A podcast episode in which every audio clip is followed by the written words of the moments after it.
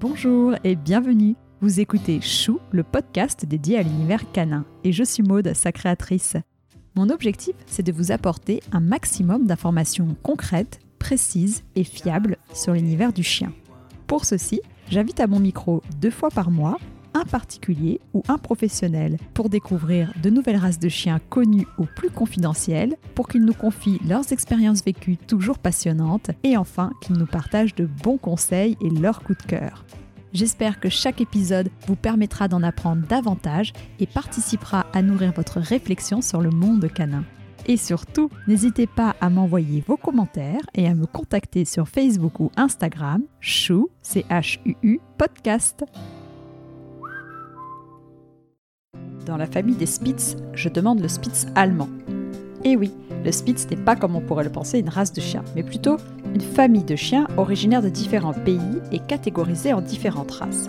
Selon leur origine, ils diffèrent en taille, en poids et en couleur. Aujourd'hui, nous allons nous intéresser plus particulièrement aux loulous de Poméranie et aux petits Spitz. Comme ils ont le double atout de leur petite taille et de leur magnifique fourrure, ils font craquer beaucoup de monde en ce moment. Je constate actuellement une tendance à des chiens de plus en plus petits, qui proviennent de pays lointains, qui sont choisis sur photos sur Instagram et qui parfois coûtent une petite fortune. Mais attention aux arnaques, attention aux mauvaises pratiques et attention aux erreurs de choix. Mieux vaut être bien informé au préalable sur les risques de la miniaturisation. Bien informé aussi avant de choisir un chien de provenance lointaine, par exemple de Russie, qui est un pays très réputé dans l'élevage de Spitz. Je remercie Ornella, mon invitée de ce jour, pour son témoignage en tant qu'humaine de Spitz. Elle va nous apporter son éclairage sur cette race, sur ses besoins spécifiques en matière de santé, d'entretien et d'environnement de vie. Elle va également nous informer d'une réalité souvent méconnue, celle du commerce des chiens avec ses nombreux intermédiaires, éleveurs, importateurs et autres revendeurs. Car oui, et il faut le savoir, malheureusement nos amis à quatre pattes font aussi l'objet d'un commerce douteux business is business. Je m'appelle Ornella je suis camerounaise et j'habite dans le sud de la France à Béziers avec mes six chiens qui sont Lester, Alec, Aifen, Olaf, Ise et Solveig et je suis entrepreneur. Et j'habite en appartement avec, euh, avec mes toutous. Très bien. Et alors, est-ce que tu as toujours aimé les chiens depuis que tu es toute petite? Oui, moi j'ai grandi au Cameroun jusqu'à 13 ans et on avait euh, quatre chiens à la maison.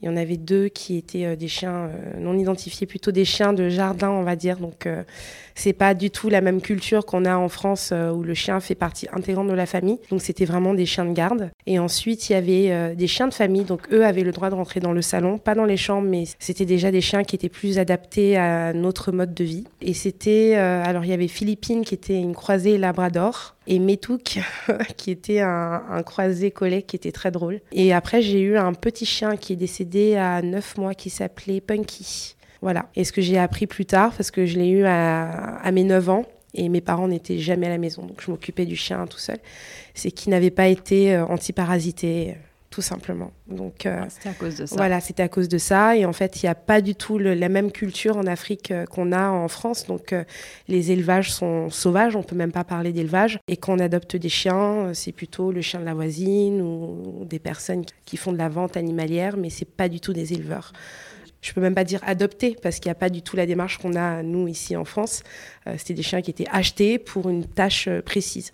Donc deux chiens pour garder, deux autres chiens pour être avec nous parce qu'on était quatre frères et sœurs. Et après mon petit pincher pour moi me responsabiliser mais euh, sans me donner euh, aucun code sur euh, la manière d'éduquer un animal tout simplement. Et après tu as attendu combien de temps pour avoir ton chien à toi? Alors, de mes, de mes 9 ans jusqu'à mes 36 ans, je ne sais pas, mais beaucoup de temps. Et en fait, juste avant le confinement, je me suis dit, il est temps de changer de vie. Euh, je travaillais pendant pratiquement 15 ans dans l'univers du luxe et j'en avais marre. Et j'en ai eu marre. J'ai eu besoin de, de revenir bizarrement à mes racines. Et euh, les chiens en faisaient partie.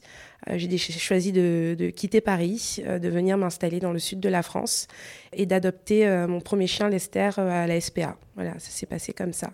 Aujourd'hui, bah, j'ai six chiens euh, que j'ai euh, que j'ai adoptés de manière euh, différente, mais on peut avoir différentes manières de faire venir un chien dans sa famille de manière très bienveillante, sans pour autant euh, qu'ils viennent nécessairement de la SPA. Je tiens à le dire parce qu'il y a tout un processus de culpabilisation euh, des personnes qui adoptent des chiens à la SPA face aux personnes qui achètent ou même qui vont prendre des chiens retraités ou de replacement. Et en fait, non. C'est l'important, c'est que le chien soit accueilli avec amour et bienveillance. Et la manière dont il arrive dans la famille n'a pas d'importance. Mmh, mmh, mmh. tout à fait.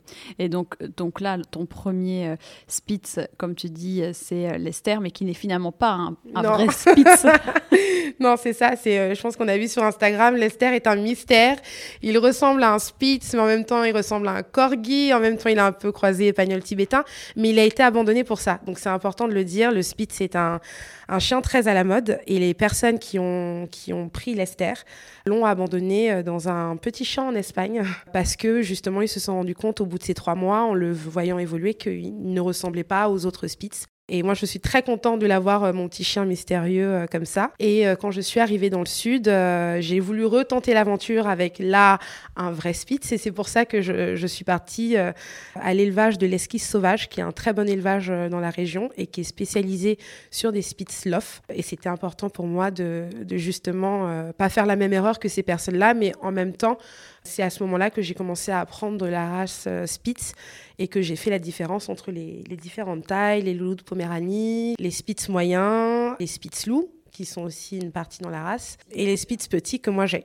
Voilà, alors euh, justement, aujourd'hui, on va s'intéresser euh, aux, Spitz allemands et plus particulièrement aux petits Spitz.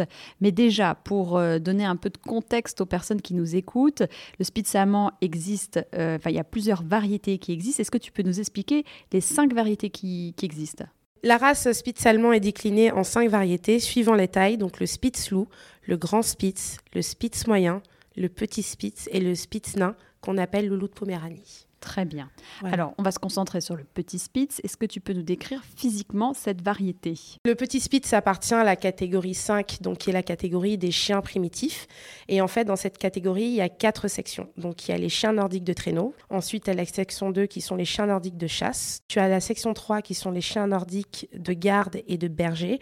Donc, tous ceux qu'on aime, les Laphound, les bergers islandais, les Finnois de Laponie. Et ensuite, tu as la mienne, donc la section 4, qui est le Spitz européen, dont fait partie le Spitz allemand. Et après, la section 5, donc les spits asiatiques, euh, spits japonais. Voilà, au niveau de, de, la catégorie. Au niveau de la taille, les petits spits sont entre 24 et 30 cm et font entre 3,5 kg et 5 kg. Donc selon qu'ils soient femelles euh, ou mâles. Les femelles font en général 3,5 kg et les plus gros mâles vont faire 5 euh, kg.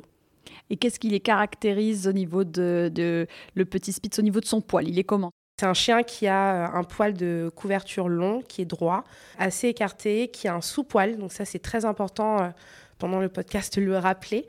Les chiens qui ont un sous-poil ont un, sous-poil qui est presque plus important que le poil de couverture parce qu'il va réguler la température qu'on soit en été ou en hiver.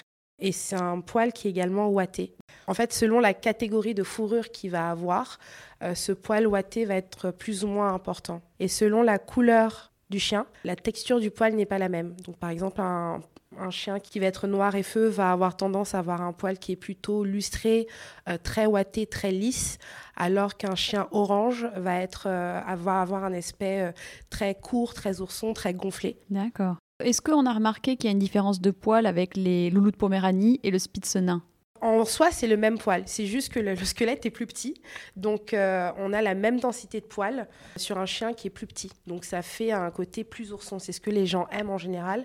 Moi, ce que j'aime, au contraire, c'est que le poil soit plutôt euh, pendant, qu'il soit euh, un peu comme les Shetland, tu vois. Oui, oui. Donc, voilà, j'aime bien quand ça tombe. Je trouve ça personnellement plus élégant. Et plus le chien est petit, bah, plus enfin, tout est rétréci, le museau est rétréci, les oreilles vont paraître plus rondes.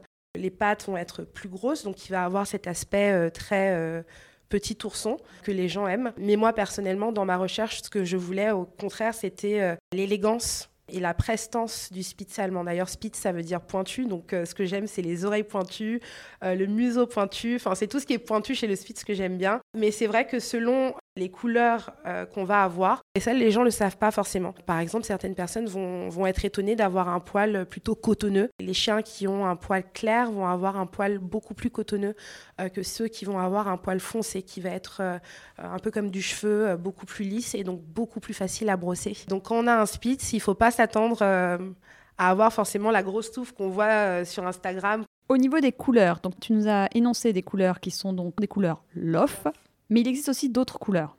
Donc il y a les couleurs qui sont les couleurs LOF, qui sont celles qui sont les plus connues, c'est le gris loup, le noir, le marron, le blanc, le orange, le crème, le charbonné, le noir et feu et le panaché.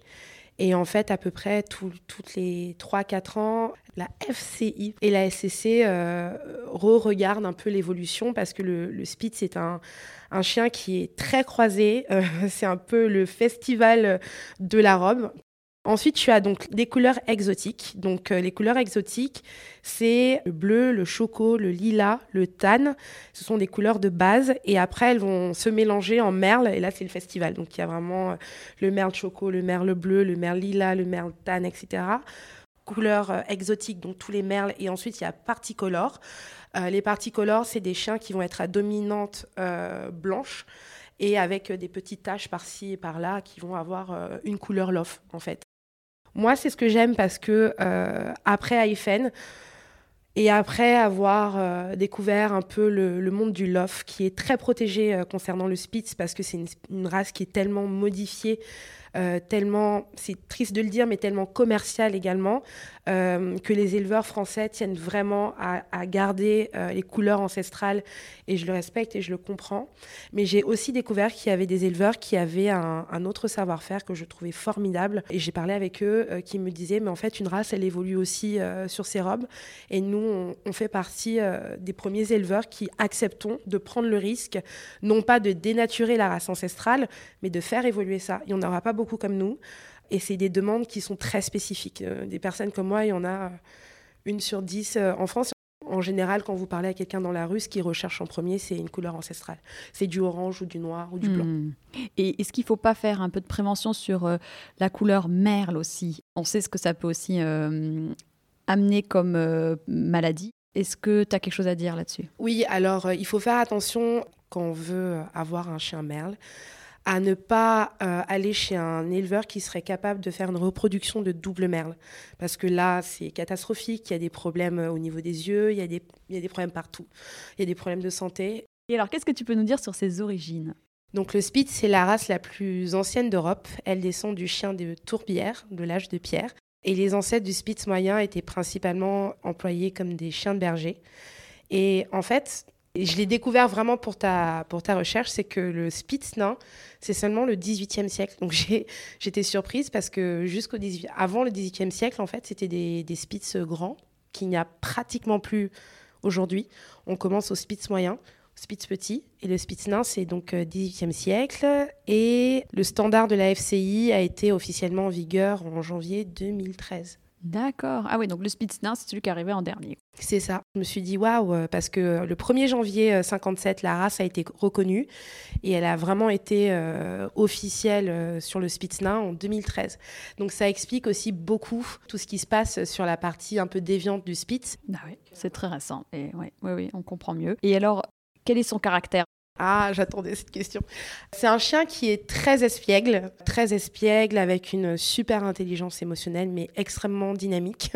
Donc ne prenez pas un spitz si vous vous attendez à avoir un chien de canapé. Ce n'est pas du tout un chien de canapé. C'est vrai qu'il est petit, qu'il est mignon, qu'il est très attaché à son maître, euh, beaucoup euh, en demande euh, pour apprendre des tours, etc. Donc il y a vraiment une, une, éducation autour de, de l'émotion, du partage contrairement à hum, d'autres races, euh, les races primitives en général, de cette catégorie en général, euh, sont des chiens où il faut euh, travailler et éduquer avec intelligence émotionnelle. Donc comprendre leurs limites, comprendre là où il faut qu'ils soient stimulés. Et on n'est pas du tout dans une éducation canine classique, je dirais. On est dans une communication qui est sincère, qui est vraie, un moment de partage, tout le temps, tout le temps, tout le temps. C'est des chiens qui sont également euh, très frondeurs, donc ils vont vraiment aller jouer avec d'autres chiens. Donc euh, je dirais que le défaut du Spitz, c'est que c'est un chien à canaliser. On a passé un après-midi, c'est très énergique et moi je sais que là ils ont, ils ont entre un an et trois ans. Alors ça va, ils sont mignons, ils sont gentils, mais euh, plus tard il faudra vraiment que je leur apprenne à se canaliser. Donc, même pas plus tard, même maintenant, parce que c'est là, c'est l'adolescence. Et par exemple, là, c'est le printemps, donc ils sont tous entiers, mes chiens, à part Ayfen qui est castré et Lester, les autres sont entiers. J'attendais que les croissances se finissent mais c'est vrai que c'est un peu compliqué euh, au parc avec les autres chiens. Alors, ils sont toujours très bien accueillis parce qu'ils sont gentils, ils n'arrivent pas avec euh, des problèmes comportementaux, d'agressivité, de voilà. Mais bon, tous les chiens n'ont pas envie de jouer. Mais c'est vrai qu'on est dans une petite ville du Sud et que c'est facile pour moi, mais je suis pas sûre que les, cinq dans un canipark à Paris, ça serait pas euh, un peu le bordel. voilà, ce serait les mini-pousses arrivent. tu m'étonnes. Mais quand je les ai vus là et qu'on a s'est baladé, euh, ils sont quand même euh, ouais, vraiment mignons, hyper à l'écoute. Euh, tu es leur référent. Enfin, on sent vraiment qu'ils oui. te regardent. même quand ils sont lâchés, après ils viennent derrière toi. En même temps, ils jouent. Enfin, non, c'était hyper sain. En fait, ce que j'aime beaucoup avec mes chiens, c'est que on arrive à avoir, même dans l'excitation, moi je suis quelqu'un d'une personnalité très nerveuse, donc si vous êtes nerveux, prenez un Spitz. C'est vraiment le, parfait chien pour se défouler si vous êtes euh, bah, nerveux ou dynamique, etc. C'est vraiment un chien. Moi je, sais que pendant le confinement, j'ai adoré avoir mes chiens, j'étais très occupée. Euh, et même si je travaillais, j'étais vraiment euh, débordée, mais c'est ce qui convient à ma personnalité. Et en même temps, c'est des chiens qui sont pas trop dépendants affectifs par rapport justement donc à son caractère, on a compris un petit chien dynamique qui adore apprendre des choses, qu'il faut savoir canaliser son énergie. Donc toi, je vois hein, par des très grandes balades que tu fais euh, très souvent, euh, par euh, justement des jeux. oui, alors moi j'ai trois façons. on a, j'ai un moment avec mes chiens deux heures tous les matins. Quand on dit avec ton chien, tu veux dire l'extérieur hein? À l'extérieur. Et en fait, euh, j'ai euh, par exemple à peu près une demi-heure, 45 minutes euh, où je les laisse. Je les laisse vraiment se promener sur le canal du Midi, sentir leur odeur, etc.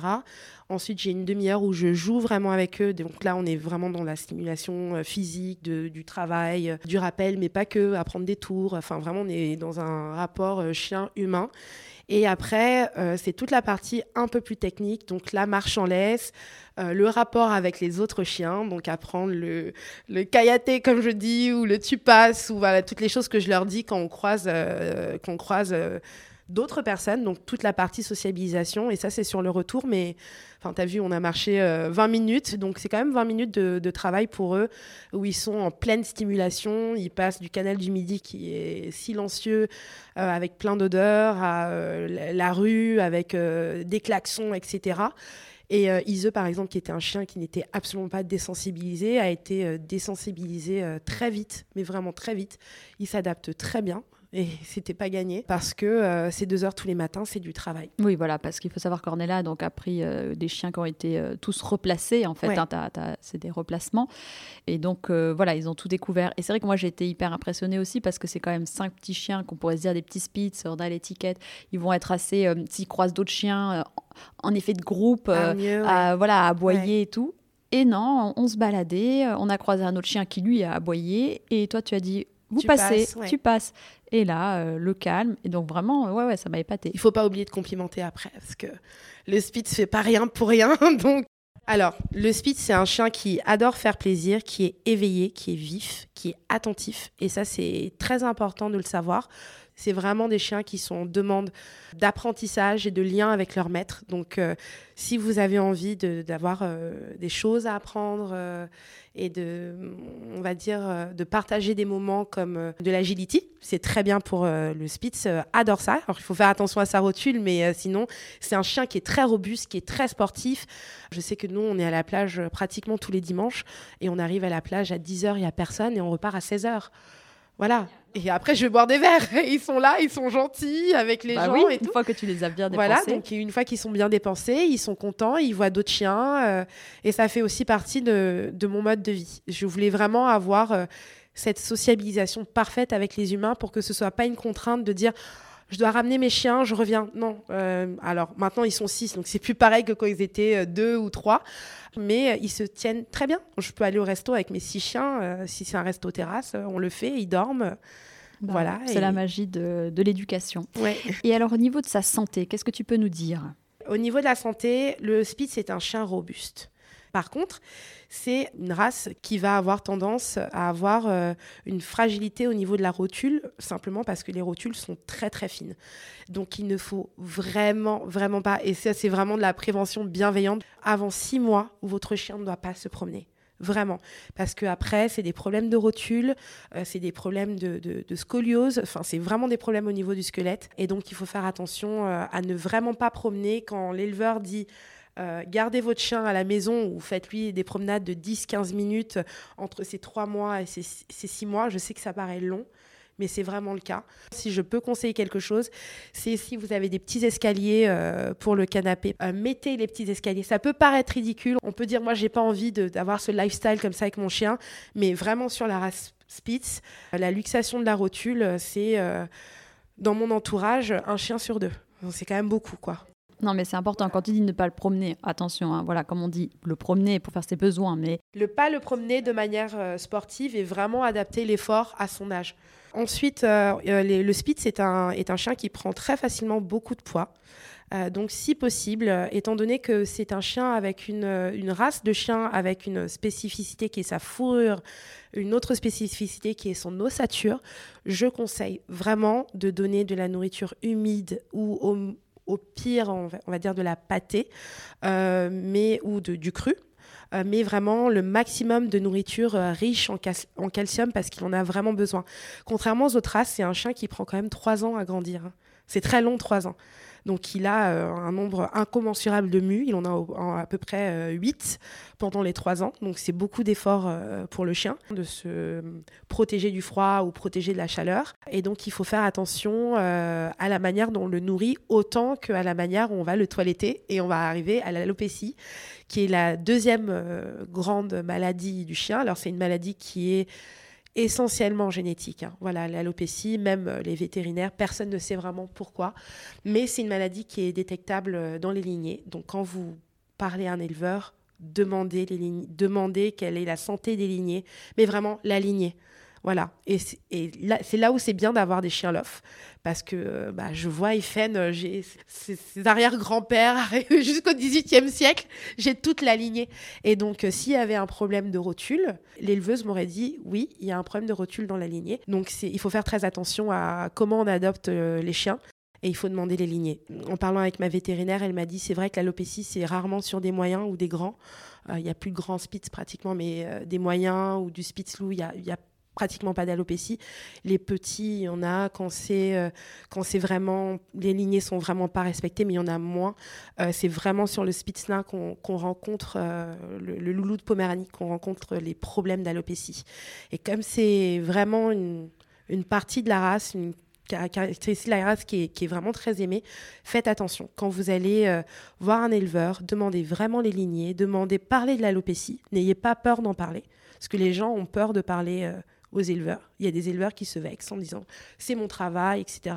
Un bon éleveur ne se vexe jamais et c'est euh, accepter euh, toutes les questions, même les plus désagréables, et au contraire, c'est éduquer. Donc c'est bien de faire ses recherches Internet, mais c'est bien de respecter le travail des éleveurs aussi.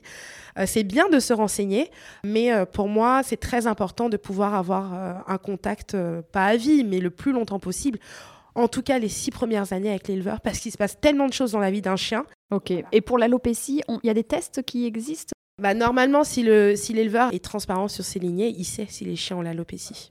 Pour faire un, résumé des maladies, donc il y a euh, l'obésité qui est vraiment la première maladie euh, chez le Spitz.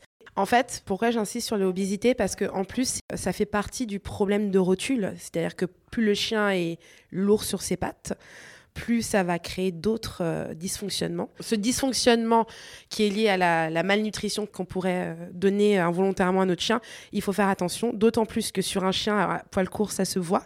Sur un chien à poil long, ça prend du temps à se voir. On prend vraiment du temps à comprendre que notre chien est gros, même en le portant, parce qu'on le voit, on le porte tous les jours. Donc l'obésité.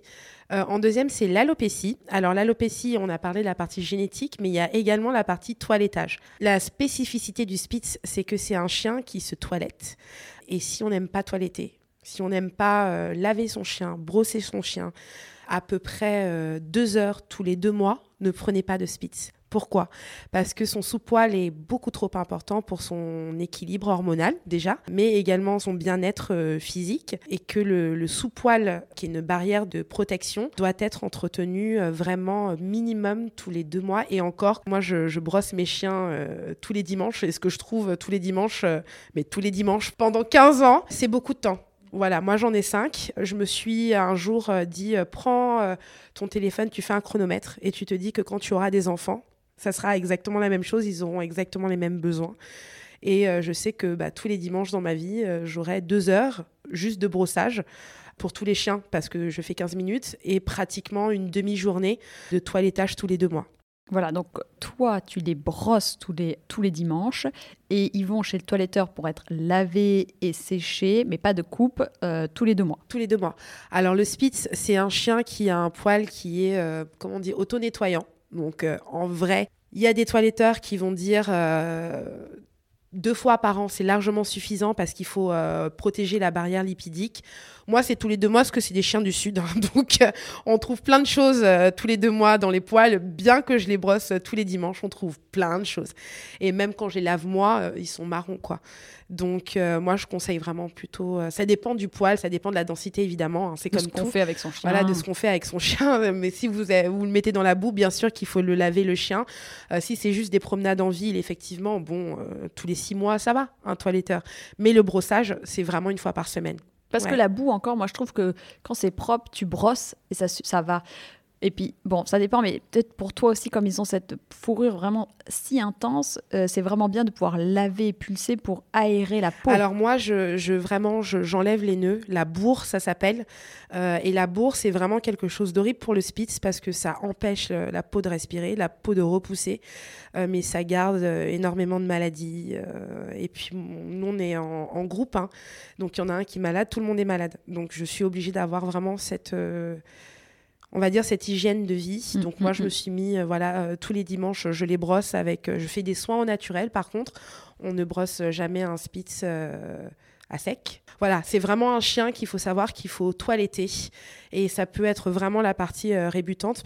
C'est un moment de partage qu'on a. Eux, ils aiment bien parce qu'ils aiment bien qu'on prenne soin d'eux. Et c'est vrai que comme on est six, bah en fait les moments d'exclusivité sont pas aussi, euh, aussi euh, réguliers, on va dire, que quand on est euh, enfant unique. Mais c'est vrai que c'est vraiment quelque chose de contraignant et cette fourrure, cette belle fourrure, elle s'entretient. Mm, mm, et elle mm. s'entretient vraiment, c'est vraiment un budget. Ok, et eh bien très clair.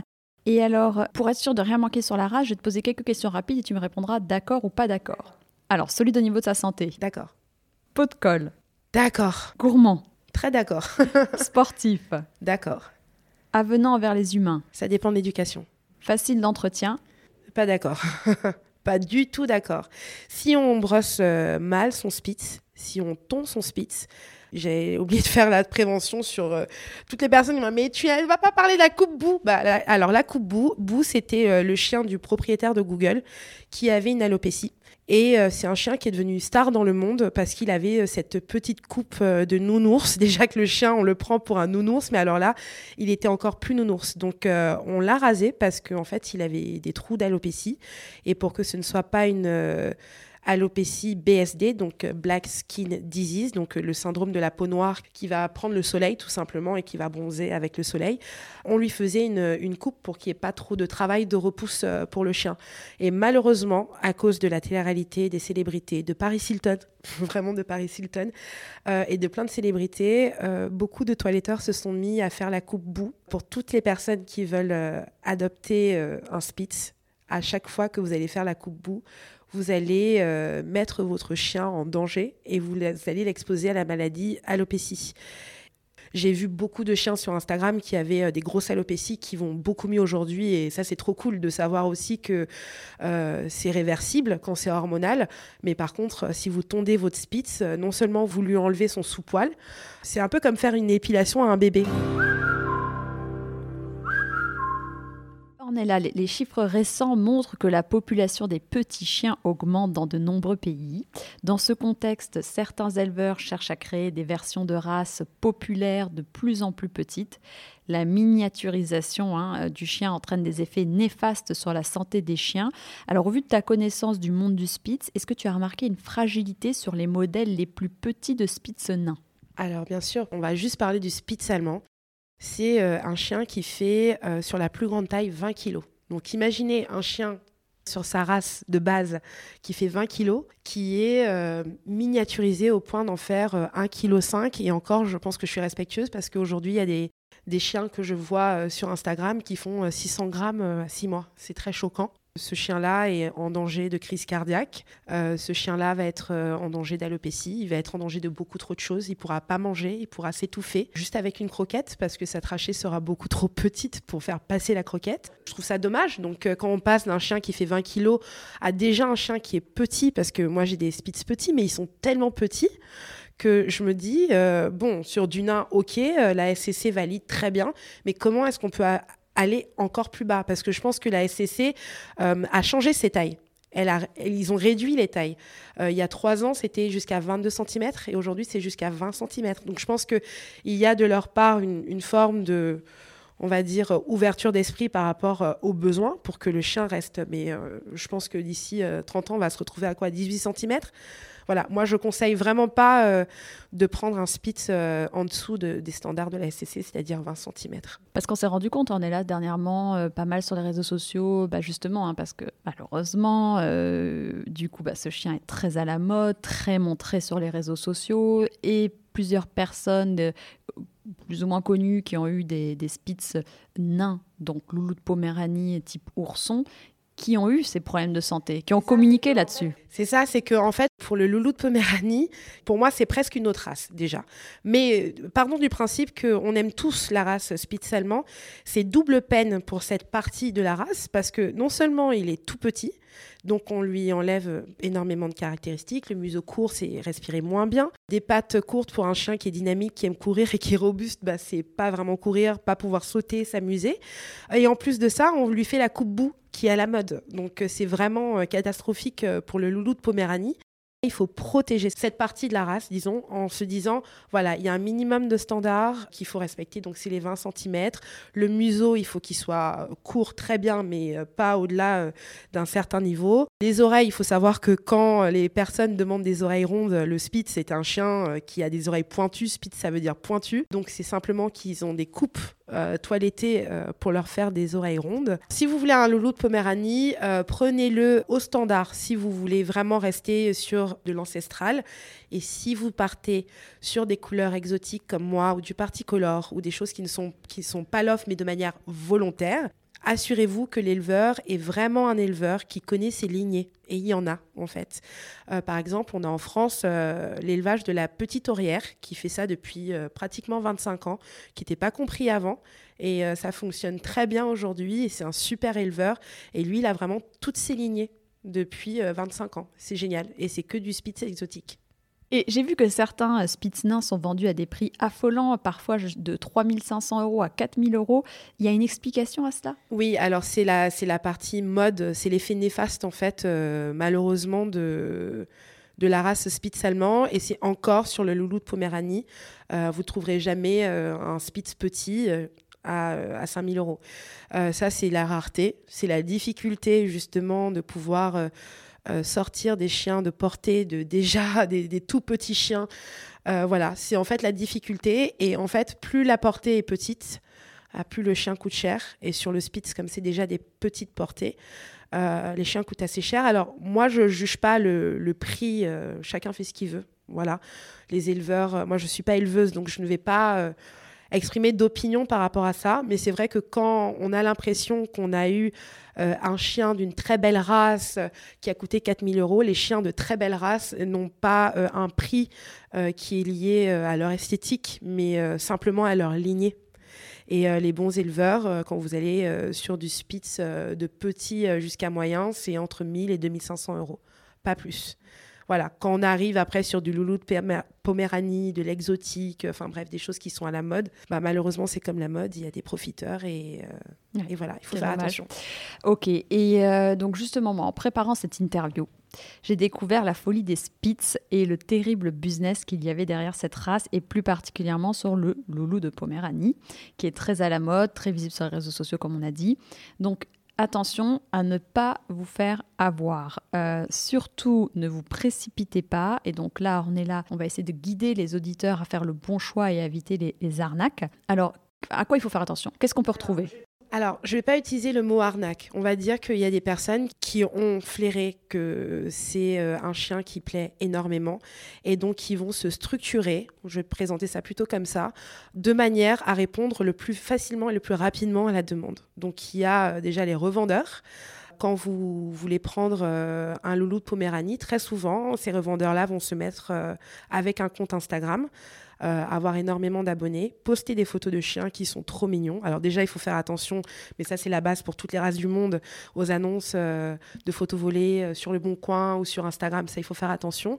mais je, te, je, parle encore de, personnes qui sont des vraies sociétés structurées. Les éleveurs ont un numéro d'exploitation agricole. Déjà, quand on parle à un éleveur, on lui demande pas ça.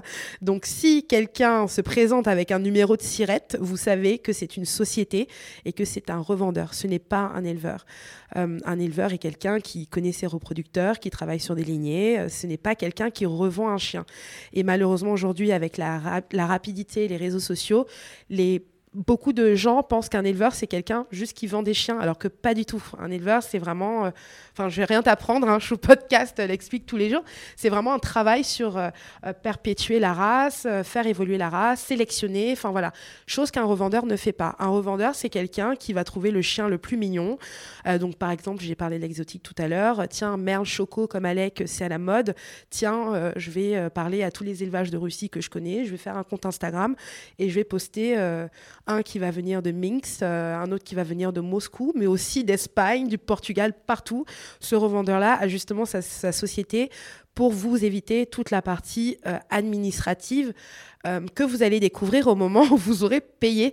Donc, donc faites attention. un éleveur est un éleveur, un revendeur est un revendeur. C'est encore un nouveau métier qui est lié malheureusement exclusivement à la miniaturisation.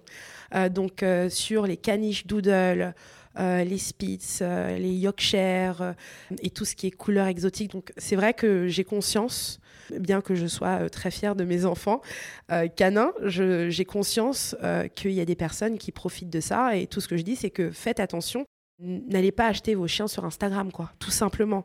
Euh, cette personne-là, elle doit avoir un site internet, elle doit pouvoir euh, vous parler avec un numéro de téléphone. Euh, si vous achetez un chien à l'étranger, que ce soit en Russie ou n'importe où dans le monde, on n'a pas les mêmes législations d'un pays à un autre. Donc un chien qui arrive en France d'où qu'il vienne euh, doit être euh, référencé sous ICAD, euh, voilà, comme on dit, avec sa puce. Alors, il doit être identifié. Ça, je tiens à le préciser. Un point important à savoir, le numéro de la puce d'un chiot qui est né et identifié en France commence obligatoirement par 250. Donc ça, ça peut être une indication aussi. Oui. Donc voilà, ça c'est très important. Les Spitz en Europe viennent de Russie, mais si par exemple on est aux États-Unis et qu'il y a des Américains qui écoutent, on a le même problème avec le Brésil, qui est un des plus gros euh, pays euh, éducateurs euh, de Spitz, qui fait des très beaux Spitz aussi, de l'exotique aussi. Et on a sur l'autre partie, plutôt Suède, etc., le UK fait beaucoup de Spitz exotiques et sont connus pour ça. Donc, quelle que soit la décision que vous prenez, je ne la juge pas, mais simplement votre chien doit passer les douanes avec les vaccins qui, sont les mêmes vaccins parce qu'on parle d'une race, on parle d'un être vivant, voilà, il doit avoir un passeport, il doit avoir une identité. Et quand il vient dans le pays d'appartenance, l'identité doit être sous un mois maximum. Sous un mois maximum, c'est-à-dire que dès que votre chien arrive, euh, il faut aller chez le vétérinaire pour refaire euh, tous les papiers euh, et que le chien soit à votre nom. Et ça, ça, ça, vaut vraiment pour tous les pays, dans toutes les langues. J'ai cru comprendre que donc il y a énormément de Spitz qui viennent de Russie. Effectivement, il y a beaucoup de Spitz qui viennent euh, de Russie euh, aujourd'hui et il y en a de plus en plus. Et c'est très important de savoir pourquoi on va dans un pays. Chaque pays a une spécificité de race parce que voilà, il y a des très beaux Spitz en Allemagne. Euh, ils font du, de aussi beau lof que la France. Et d'ailleurs, euh, si vous ne trouvez pas bonheur en France, mais foncez, il y, a, des super élevages à Berlin qui font des Spitz incroyables euh, sur le Spitz allemand et avec qui j'ai parlé, qui sont des éleveuses qui sont incroyables. Et la Russie est surtout connue pour la complexité des robes. Donc c'est la Russie a vraiment, on va dire, démarré il y a une dizaine d'années parce que les gens sont à la recherche de rareté et ils ont commencé à faire de la couleur exotique.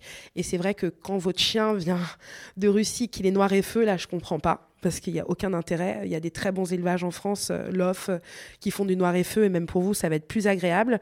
Mais par contre, si vous cherchez, euh, on va dire, des robes complexes, les Russes sont très très bien et vraiment je conseille les Russes. Je conseille pas une autre nationalité en Europe de l'Est. Il faut pas tout mélanger. Les élevages russes euh, connus euh, sont, sont vraiment connus. Ils sont, comme du coup, ils communiquent avec le reste du monde. Ils ont leur lignée. Euh, ce sont de vrais éleveurs. Ils ont leurs reproducteurs. Enfin, vraiment, ce sont de vrais éleveurs. Alors, qu'est-ce que tu nous recommandes pour les gens qui, du coup, maintenant se sont orientés vers la Russie pour pas commettre d'erreurs Parce que moi, j'en ai vu des témoignages aussi des chiens qui viennent de Russie où les gens ne connaissent pas les parents. le voyage s'est mal passé. Comment on peut éviter tout ça? Alors, déjà, n'achetez pas sur Instagram. Je le redis, ne vous fiez pas au compte. On peut acheter ses followers, on peut, voilà, n'allez pas sur Instagram. Par contre, Facebook, c'est très bien. Parce que ces éleveurs-là, déjà, ils sont dans des groupes d'experts. De, voilà, donc euh, il y a un super groupe qui s'appelle euh, Spitzmania, où il y a des éleveurs français, des éleveurs russes. voilà, tout le monde se parle. Et euh, les mêmes noms reviennent souvent. Déjà, ces personnes-là parlent anglais. Un éleveur russe qui ne parle que russe, c'est quelqu'un qui ne saura pas vous donner une expérience d'adoption euh, optimale. Il ne pourra pas faire voyager votre chien parce qu'il ne parle pas la langue, euh, on va dire, internationale ou commerciale. Voilà. Donc, un bon éleveur russe est quelqu'un qui a l'habitude d'avoir des demandes de France, du Brésil, de où vous voulez, euh, c'est quelqu'un qui va se présenter tout de suite avec la partie administrative, qui peut beaucoup euh, surprendre, mais euh, je trouve ça beaucoup plus rassurant parce que en fait la Russie est un pays très spécifique en Europe qui a un embargo financier depuis 2014 et bien avant ce qui se passe aujourd'hui, et donc on ne peut pas faire de virement classique, ce qui peut être choquant une fois qu'on a validé l'adoption d'un chien, de se dire qu'on va devoir le payer, euh, même pas en PayPal parce que c'est Swift, donc on ne peut pas faire de, de PayPal, en MoneyGram ou en PSN ou etc. Donc déjà, un éleveur russe qui a pignon sur rue, dans le sens où il connaît ses lignées, qui fait ça depuis 25 ans, il aura toujours un compte en Europe pour faire des... Et en général, c'est l'Allemagne parce que c'est des spitz allemands, que c'est plus simple, etc. Euh, l'éleveuse de, de Solveig, par exemple, a un, compte en Allemagne, donc j'ai fait un virement en Allemagne, c'était très simple. Sinon, il y aura euh, les méthodes, mais ça, il faut, il faut savoir que voilà, c'est des méthodes de paiement euh, par transfert rapide. Et là, il faut vraiment accepter toute la partie administrative, c'est-à-dire avant de payer, avoir un contrat, vous assurer que le chien aura son pédigré qu'on vous envoie. Il ne faut pas payer un chien avant d'avoir vu le pédigré à votre nom. Il faut faire une réservation évidemment, mais une fois que la réservation est faite, le pédigré doit être préparé à votre nom. La méthode de transport est beaucoup trop importante, Maude avant même de parler du transport et de, la société dont je voulais parler, il y a trois méthodes. En fait, vous pouvez faire euh, venir votre chien avec une nourrice par avion. Donc en général, euh, vous pouvez déjà aller chercher votre chien en Russie, hein, tout simplement. Mais si vous ne voulez pas, vous pouvez pas, etc. En général, les éleveurs ont l'habitude avec les compagnies aériennes de faire venir les chiens. Donc en général, c'est des nourrices qui vont avoir euh, deux Spitz d'une autre famille, qui vont vous l'emmener sur un aéroport central. En général, c'est Paris si vous voulez euh, un transport qui est, je dirais même pas un peu moins cher parce que c'est pas vrai, euh, mais qui est une méthode plus longue, mais qui est moins traumatisant que l'avion pour le chien, sachant qu'on parle très souvent de chiot, c'est le transport euh, par voiture, donc en minibus. Là, vous avez également une nourrice et je conseille la société Ventura Pet. je parle de celle-là parce qu'on peut très souvent se retrouver à euh, valider tout ce que j'ai dit, la partie administrative, et euh, se retrouver avec des chiens qui sont parqués à plusieurs euh, qui arrivent. Quand j'ai parlé avec Ventura Pet pour, pour une de mes adoptions, ils m'ont dit au-delà de quatre chiens, ça va pas, c'est pas possible. Il y a trop à gérer, il y a trop de stress à gérer. Une, une personne qui ne connaît pas en plus les chiens ne peut pas gérer plus de quatre chiens. Donc nous on a des minibus, les chiens sont mis dans des cages, ils sont sortis pour leurs besoins toutes les quatre heures. On peut pas gérer le stress du chien, on peut pas gérer ses émotions émotions. Mais ce que nous, on fait, c'est qu'ils s'arrêtent toutes les nuits. Les chiens dorment dans des hôtels. Ils sont emmenés euh, là au bout de quatre jours. Et c'est vrai que l'éleveuse m'a conseillé ça, parce qu'elle m'a dit, au bout de quatre jours, le chien a déjà compris qu'il a quitté un endroit où il ne reviendra jamais. Il a le temps de faire la séparation. Il n'a pas le temps de s'attacher aux personnes qui le transportent. Il ne comprendra pas forcément où il arrive, mais il a en tout cas le temps de se calmer par rapport au choc qu'on peut faire euh, quand on fait partir euh, un chien de Russie euh, en avion. Voilà, donc ça c'est vraiment au libre arbitre de chacun, mais toujours avec une nourrice. On ne fait jamais voyager un petit chiot, parce que si vous ne le faites pas et que les chiens se retrouvent à plus de 4, en plus toutes les maladies euh, possibles, imaginables vont se retrouver euh, pendant ce transport et bah, vous, allez avoir un chien malade. C'est toi qui es en contact directement avec cette société de transport? Tu leur dis il faut aller le chercher avec cette éleveuse? Ouais, alors l'éleveuse m'a proposé un billet d'avion ou euh, cette société. Je lui ai dit, moi, je n'ai jamais fait ça, je suis trop stressée, etc. Elle m'a dit, fais-moi confiance, je, je fais même partir des chiens au Brésil. Là, aujourd'hui, pour ce qu'il te faut, et c'était bien avant tous les problèmes qu'il y a avec la Russie, ça sera cette société qui est allemande, qui est très bien, et elle, me l'a dit sans le savoir. Quoi qu'il se passe, de toutes les manières, je travaille toujours avec des sociétés européennes parce qu'il y a toujours des problèmes de douane entre la Russie et la France depuis toujours. Voilà. Donc, si quelqu'un vous dit, euh, une éleveuse vous dit, ou un éleveur vous dit, bon, euh, c'est quelqu'un de ma famille qui s'en va, ne faites pas ça. Prenez vraiment un éleveur qui travaille avec des sociétés européennes parce que faire traverser le chien en voiture, hein, j'entends. De douane, ça peut être compliqué, ça peut être long. On peut faire, le chien peut faire demi-tour à l'élevage. Bref, euh, société européenne. Donc là, oui, on vous a dit toute cette partie administrative. Vous devez vous dire, bah, c'est quand même, c'est quand même une expérience différente de ce qu'on peut retrouver en France. Mais en fait, on vous dit ça parce que y a il faut que ce soit bien organisé bien structuré pour que euh, l'expérience pour votre chien soit le moins traumatisante possible et puis aussi que vous ne vous faites pas avoir. Donc il faut s'assurer de ça, hein, Ornella, mais bien évidemment, en amont, vous vous êtes renseigné euh, sur bah, les lignées, le travail de l'éleveuse avec ses chiens sur Facebook, vous l'appelez. Bien sûr. Ce que j'ai envie de dire par rapport à, ce type de, race, et malheureusement sur toutes les races euh, qui sont, si on peut appeler ça, branchées, c'est qu'on vit dans un monde où le libre-échange est une réalité. Les réseaux sociaux sont une réalité, et que plus on va avancer, plus tout un tas de petites réalités comme celle-ci euh, vont se présenter à nous. Donc plutôt que juste de présenter euh, les éleveurs français, je, te remercie d'ailleurs de, me donner euh, la parole là-dessus. Je trouvais intéressant de parler également de, des éleveurs en Russie parce qu'en en fait, ils représentent pratiquement aujourd'hui 70% de la reproduction du spitz allemand et ça serait fermer les yeux sur une réalité. C'est possible, mais premièrement, allez chercher votre éleveur sur Facebook. Un bon éleveur est un éleveur qui parle anglais. Enfin, qui parle anglais. Parce qu'on peut se dire, il y a des éleveurs en Russie qui, qui parlent que russe, qui sont très bien. Ils ont des personnes qui, traduisent pour eux. En fait, ils sont organisés. À partir du moment où euh, les, éleveurs qui font venir des chiens en France ne sont pas des petits éleveurs, c'est ça qu'il faut comprendre aussi. C'est des éleveurs qui se sont organisés structurellement, financièrement, administrativement pour faire en sorte que leur élevage puisse travailler avec non même pas juste la France, mais le reste du monde. Euh, c'est des éleveurs qui, si eux ne parlent pas anglais, peuvent avoir quelqu'un, euh, et ils sont très soudés entre euh, ces éleveurs russes. moi, par exemple, j'ai parlé, j'ai demandé avant de valider l'adoption de mon chien à une autre éleveuse si elle connaissait la mienne, qui m'a dit oui, oui, c'est une copine, parce qu'on avait sur Facebook les les, amitiés en commun. Donc euh, c'est vraiment euh, à la fois euh, du réseau social et c'est bizarre pour un éleveur français d'entendre ça, mais bon, c'est une réalité, c'est la réalité du monde aujourd'hui.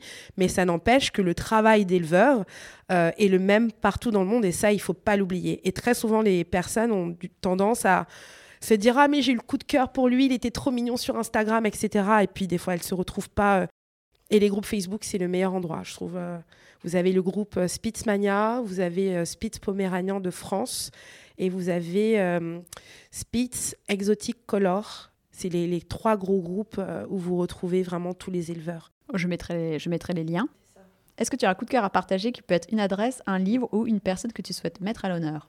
Alors dans notre magnifique région, et oui je me vante, je suis en Languedoc-Roussillon à Béziers, on a une plage qui s'appelle Portiragne Plage Ouest, qui est une plage canine. Voilà. Et l'été, vous pouvez y aller avec votre chien.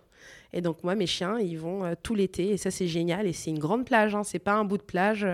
Il y a une école de voile qui est là, mais qui il n'y a pas beaucoup de monde. Et, euh, et c'est juste génial parce qu'il y a une guinguette euh, super pour les humains en fin de promenade et les gens sont très propres.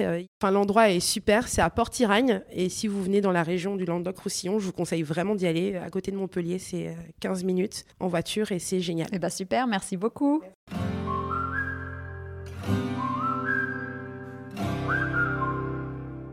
Si cet épisode vous a plu, n'hésitez pas à me le dire sur les réseaux sociaux et à le partager autour de vous. Vous pouvez aussi laisser 5 étoiles et un commentaire sur Apple Podcast ou iTunes. Avoir des notes permet de donner plus de visibilité au podcast. N'hésitez pas non plus à me taguer dans une de vos stories sur Instagram, ça fait toujours plaisir et c'est une bonne façon de diffuser le message. Très bonne semaine, prenez soin de vous et de vos toutous